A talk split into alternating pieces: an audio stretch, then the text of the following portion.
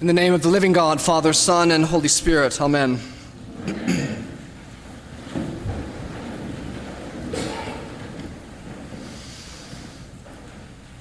Hi, I'm Zach.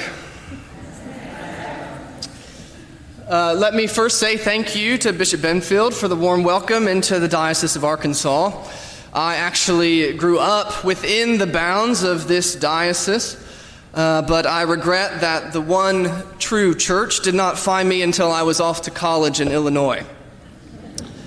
So it's an extra special treat for me today to be, for the first time, among God's doubly elect. That is, Episcopalians who know how to call the hogs. Let me also, in return, offer to you greetings from the Diocese of Texas, where I serve, from my bishop, Bishop Andy Doyle, and all your Anglican brothers and sisters that reside there under, under his care. If the, if the statistics released every year about church attendance and membership tell us anything, it's that every year there are fewer and fewer Episcopalians in the world. So we best stick together and be kind to one another when God grants us the opportunity. Though I should say, too, by way of parenthesis, that these statistics, which are sobering to many, do not bother me at all. Remember, Jesus only needed 12.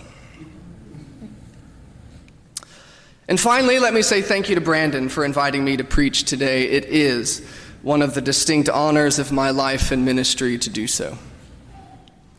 You all have by now, I would guess, some understanding of just how fortunate you are to have him here. But I would suggest to you that whatever inkling you have now is but the tip of the iceberg. You have amongst you a brave man of deep integrity, someone who takes his vocation very seriously without taking himself too seriously. And that's a recipe, I might add, that has gifted him with a good and even theologically sophisticated sense of humor.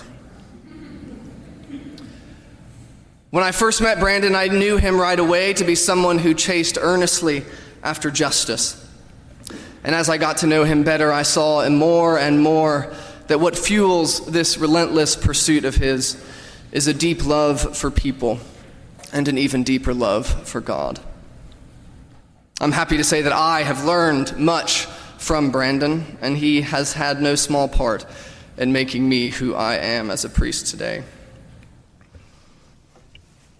But enough for introduction and sentimentality. Let's talk about what we're here to do today.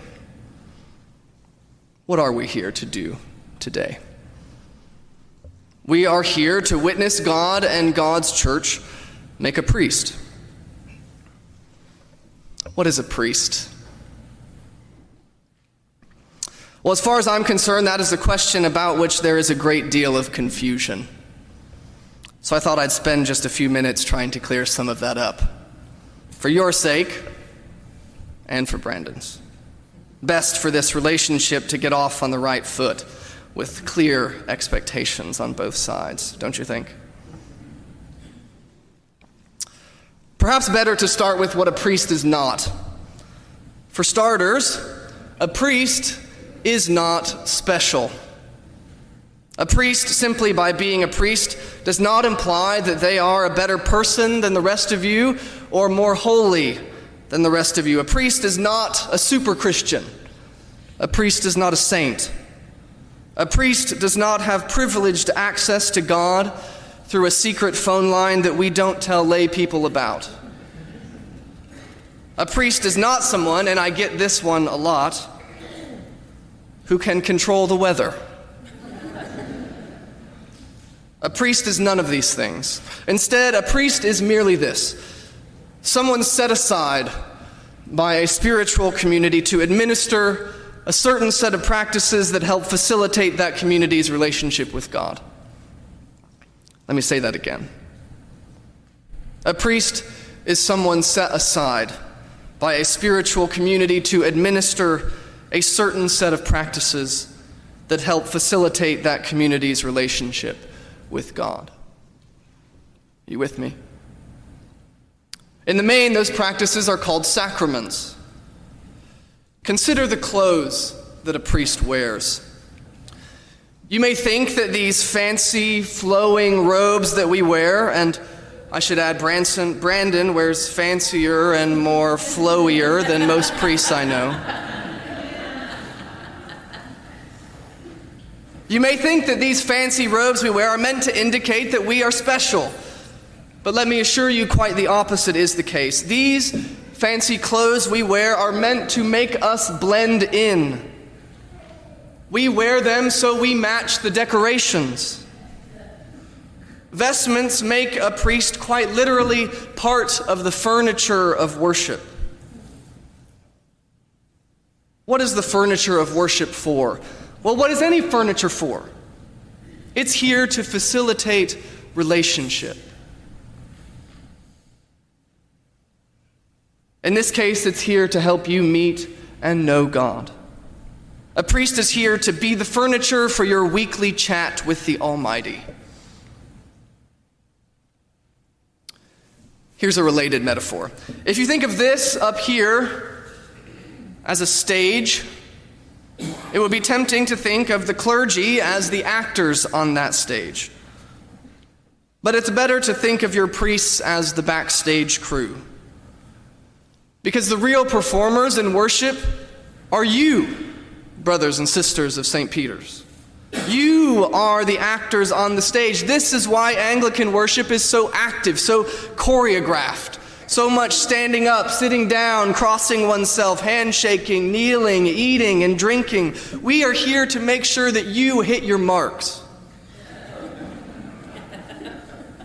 Because the other actor on the stage is God. And you don't want to miss him. The priests are here. Did you notice the verb that I used? To administer, to administrate the sacraments, which is to say, compared to what you all are doing, what the priests do are boring. The priests are the ones pulling the curtains, changing the backdrop, setting the table, making sure everything is in its proper place so you can take your part in the drama without distraction. You are the stars. Your clergy are merely the administrative support staff. They work to arrange the light so that you and God can see one another clearly and play together beautifully in the spectacle of each Sunday liturgy. Of course, priests do more than administer the sacraments. They also engage in pastoral care. This is something, if you don't know by now, that Brandon is particularly gifted in. So, all the more reason to avoid misconceptions then. Listen carefully now. Another thing a priest is not is a therapist. I need you to nod your head on this one. They are not equipped by virtue of their priesthood to offer advice about the hero's journey about your shadow self, about Jungian archetypes, much as Episcopal clergy love that stuff. A priest is also not, and this one is always unpopular, a priest is also not necessarily your friend. Is not to say that friendship with a priest is not possible. It's just to say that it's not a necessary component for you to receive the very best of their pastoral care.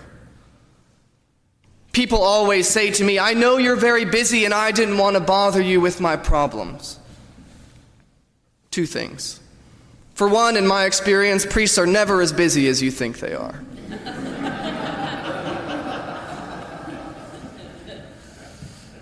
And two, we always want to know. We always want you to call. That is what we're here for.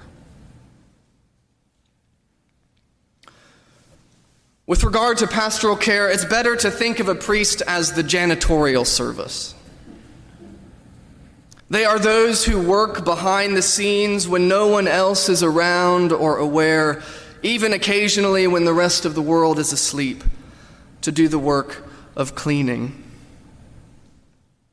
And they clean not surfaces, but souls. They attend to the dirt and dust that much of the world ignores is even there at all. They attend to sin, to regret, to shame and fear. The priest attends to sadness, to secrets, to anxiety and despair. They attend to death. And their tools for this work are not brush and broom, but instead prayer and the power of touch. They are oil and the seal of the confessional. The declaration of God's forgiveness and encouraging words of love and grace. These are the tools entrusted to a priest through which God takes what is dirty and makes it new again. God uses priests to transform sin into wisdom.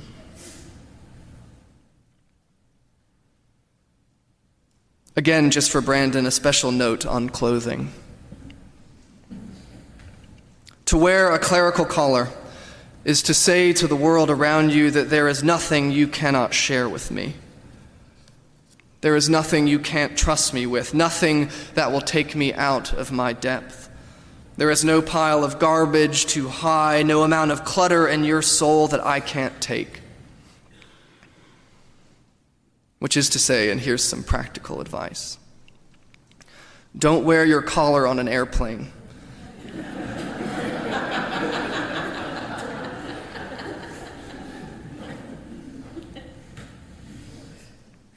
Unless you're prepared for the passenger in 32B to unload all of their trash.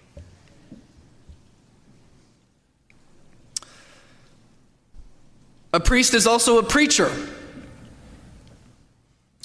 But by this point in the sermon, you'll not be surprised to learn that here too I have some complaints. What a priest is not is a motivational speaker. A priest is not a spiritual coach or a self care guru here to help you find your bliss. No. A priest is instead someone whose lips have been singed by a burning coal. A prophet commissioned by God to deliver news not of their own choosing. The priest is a herald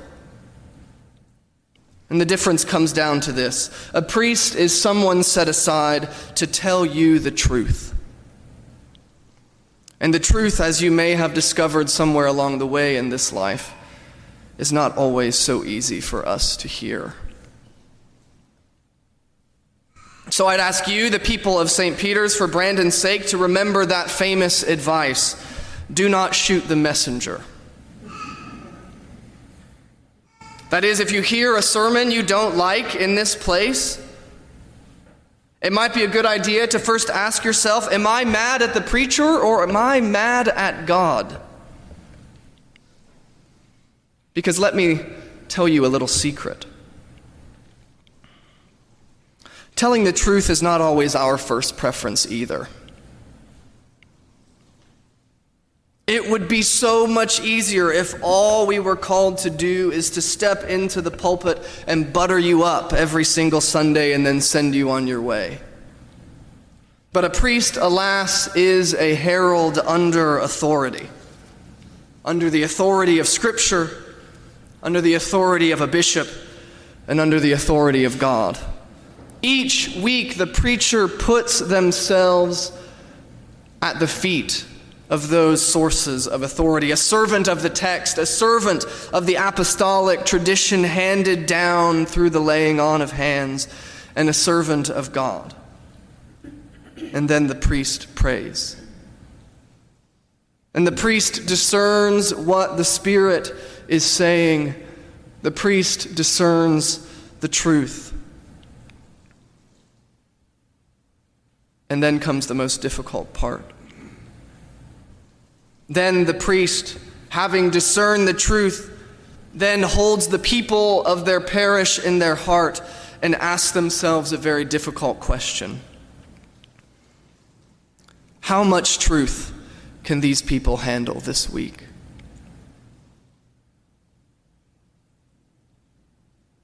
And then, with fear and trembling, they preach.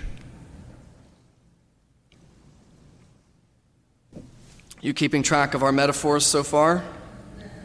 Just a little check in moment. We have the priest as furniture, priest as a member of the backstage crew and the janitorial service. We have the priest as God's herald of truth. I have just one more to share. And that's the most well trod and cherished of all metaphors we use when speaking of our pastors. That is the priest as shepherd. Forget not our gospel reading from today. Jesus says, I am the good shepherd. The good shepherd lays down his life for the sheep. The distinction to keep in mind here may be obvious, but it is important and worth saying. There is only one good shepherd, and it's not Brandon.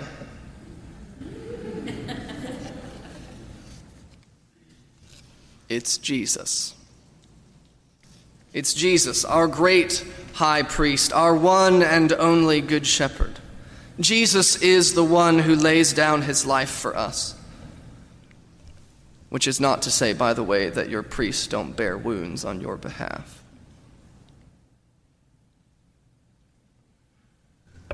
But it's Jesus who is the one who takes upon himself all of our shame. It's Jesus who is the one who wins for us everlasting life. Jesus is the one on whom we place all our hope. A priest is not the good shepherd, but a priest still is a shepherd. A priest, shall we say, is a shepherd who is trying to be good. And the trying to be good part is no different than any other baptized Christian. A priest is someone who, like every other Christian, is committed to trying to shape their life after the life of Christ. And just like every other Christian, Brandon will make mistakes. And those will be opportunities for you to show him grace in return. But the shepherd part is that the priest is committed to that pursuit, that pursuit of following after Christ, while also being committed to helping others along the way, to help others on that same journey. To paraphrase St. Augustine, who said, For you I am a priest, with you I am a Christian. Today, part of what's happening is that Brandon's life as a disciple and Brandon's vocation as a priest, two strands that have for a long time in his life been running parallel to one another, are fully and finally becoming one.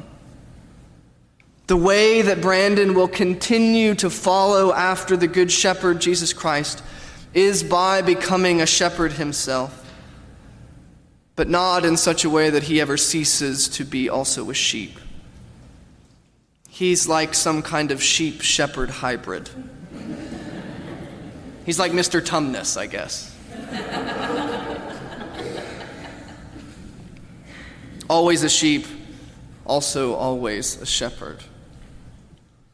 This means a priest must always keep their head on a swivel, as my old basketball coach used to say constantly looking at Jesus, chasing after him with all their might, and constantly looking back over their shoulder to see who else they can help along the way. This is the fundamental, the definitional priestly posture to be with God, with the people on their heart. So said Michael Ramsey.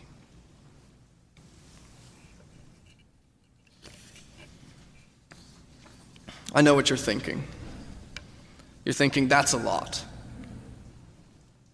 Does a priest really have to do all of that? I know also you're thinking, this sermon is getting a little long, and I hope he wraps it up soon.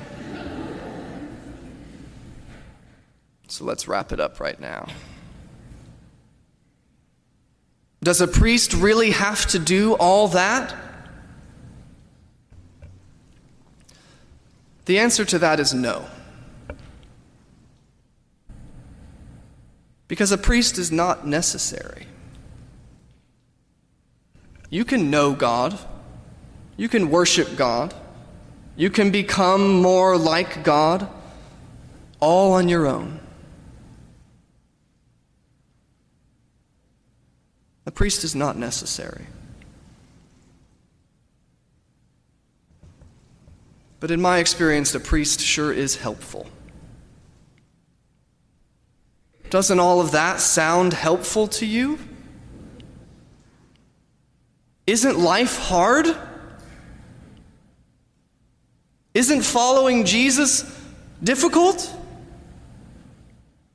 Couldn't you use someone like this in your life? Someone set aside to do just these things? Someone to set the stage for you to meet God without distraction? Someone to keep your soul clean? Someone to tell you the truth when no one else will? Someone to help you on your journey?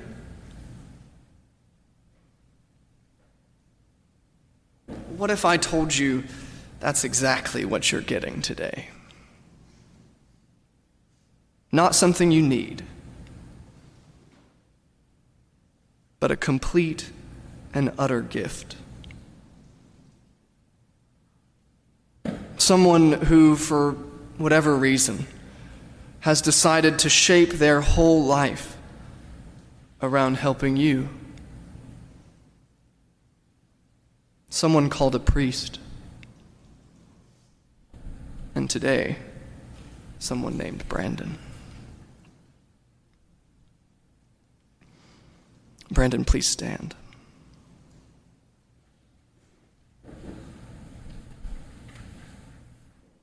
Brandon, may you be a solid and beautiful piece of furniture in this place. May you be a winsome and fleet footed member of the backstage crew. May you be a gracious and courageous janitor. May you tell the truth with fear and trembling, but also with courage and grace. And may you keep your head on a swivel. Keep your eyes on Christ and keep your eyes on these people. May you be a gift to this place and to this world. May you be a priest. Amen. Amen.